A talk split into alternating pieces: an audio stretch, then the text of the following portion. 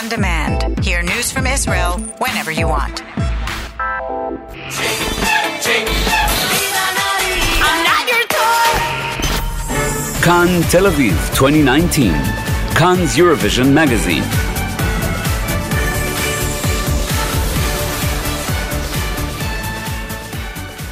Good evening. Welcome to Kan Tel Aviv 2019, Kan Eurovision Magazine. This is Nomi Segal with our special magazine ahead of the Eurovision contest happening this year at the Expo Tel Aviv. In less than three weeks' time, the first Eurovision 2019 semifinal is set to take place. In just a moment, we'll speak with the busiest man in the country these days, Yuval Cohen, the director and editor in chief of Eurovision 2019. We'll tell you about an interesting scientific study that looked into whether Eurovision makes people happy. And our Eurovision Parliament will analyze Kobi Marimi's chances. But first, a few updates.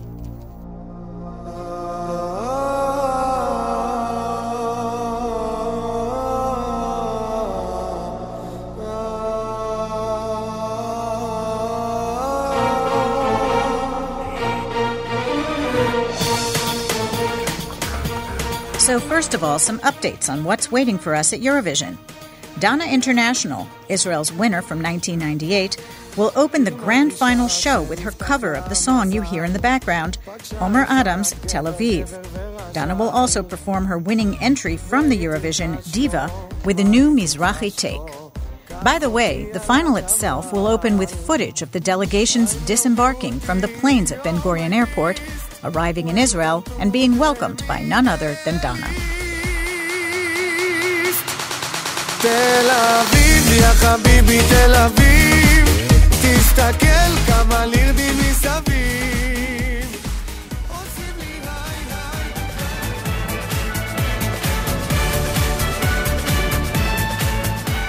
Now a look at what's happening in the forecasts and betting tables. Eurovision fans are betting this year on Holland, while Kobi Marimi is expected to make do with 18th place. This, according to data from the Eurovision result apps developed by Rabi Interactive for Kan, the Israeli Public Broadcasting Authority. Other countries leading the rankings after Holland are Italy, Switzerland, Russia, and Cyprus.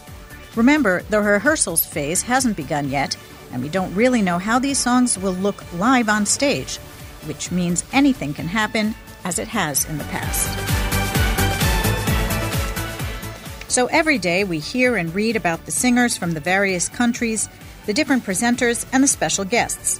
But there's one person behind the scenes who's running this whole thing called Eurovision 2019, and he's Yuval Cohen, the director and editor in chief of this whole crazy project. Kan's Yuval Ganor, speaking to Cohen, first asked him if he manages to sleep at night.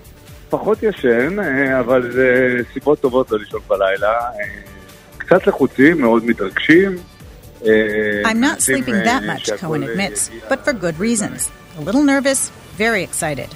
We want to manage everything by the deadline, he says. Three shows is crazy.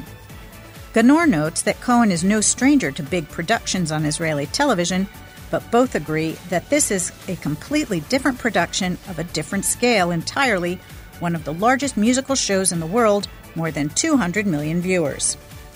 Asked how one puts that special imprint on the format for an unforgettable Eurovision, Cohen notes that first and foremost, this is a contest of 41 songs, a fixed structure. He says there is room for expression in the stage, and indeed, much work went into this with the designer on how to give Israel expression in the stage, with the result, the triangle motif, suggestive of the Star of David. The next phase, he says, is the artistic program, including the postcards, the 40 second transition videos before each song. Cohen says it was decided that the most interesting way to do this was to show different landscapes of Israel with dance, and he thinks Israel never looked so amazing.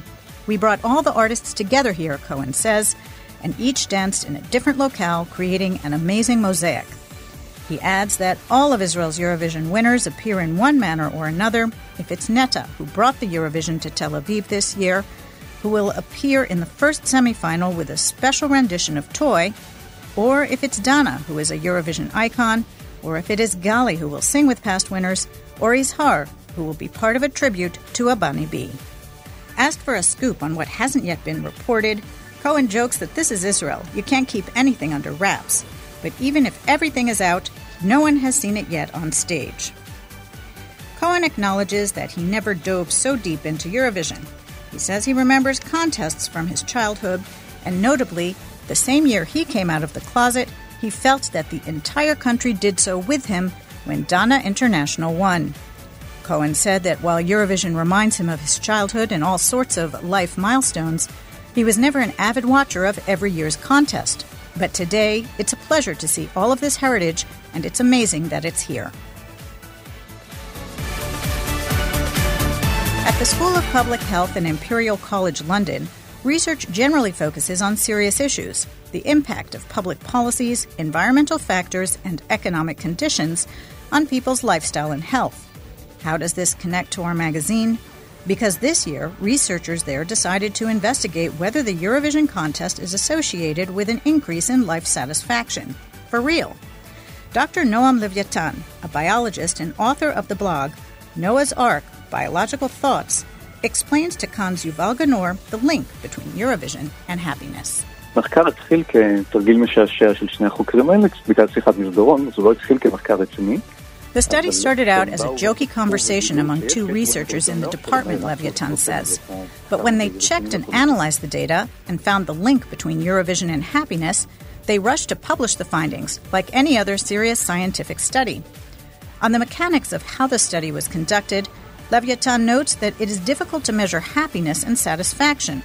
So, what the researchers did was analyze polls conducted periodically by the European Union of residents of member states that asks, among other things, how satisfied they are with their life. The researchers zeroed in on data collected around the time of the Eurovision Song Contest, usually May and June, and found that people reported being more satisfied with their life, especially if their country had done well in the Eurovision Song Contest that year. In addition, if respondents' country did not participate that year, they were less satisfied with their life.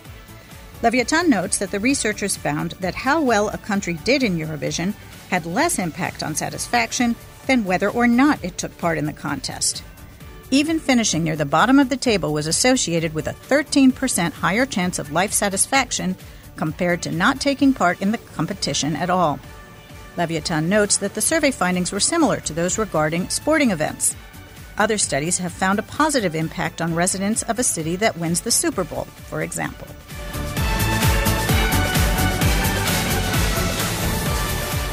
So, Kan Tel Aviv 2019. But this year's contest could very well have been taking place in Cyprus, which almost won until our Netta pulled ahead of Eleni, whose song Fuego placed second, Cyprus's best result in its Eurovision participation. In Cyprus, they learned the formula and this year submitted another similar hit, Replay, sung by Tamta. This year, they are also up there in the ranking tables. Maybe this year it will be for the win.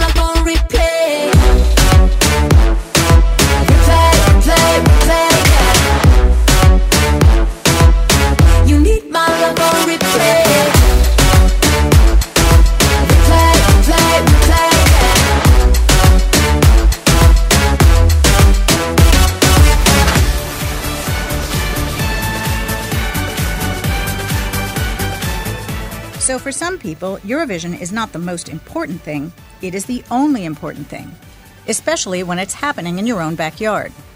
Yuval Ganor hosted a roundtable with Gili Taranto, Danielle Dunkelman, and Aharon Zvulun, the Kan Parliament. Asked first to rank their level of excitement, Danielle and Aharon debate on a scale of 1 to 10 if it's a 1,000 or a 1 million.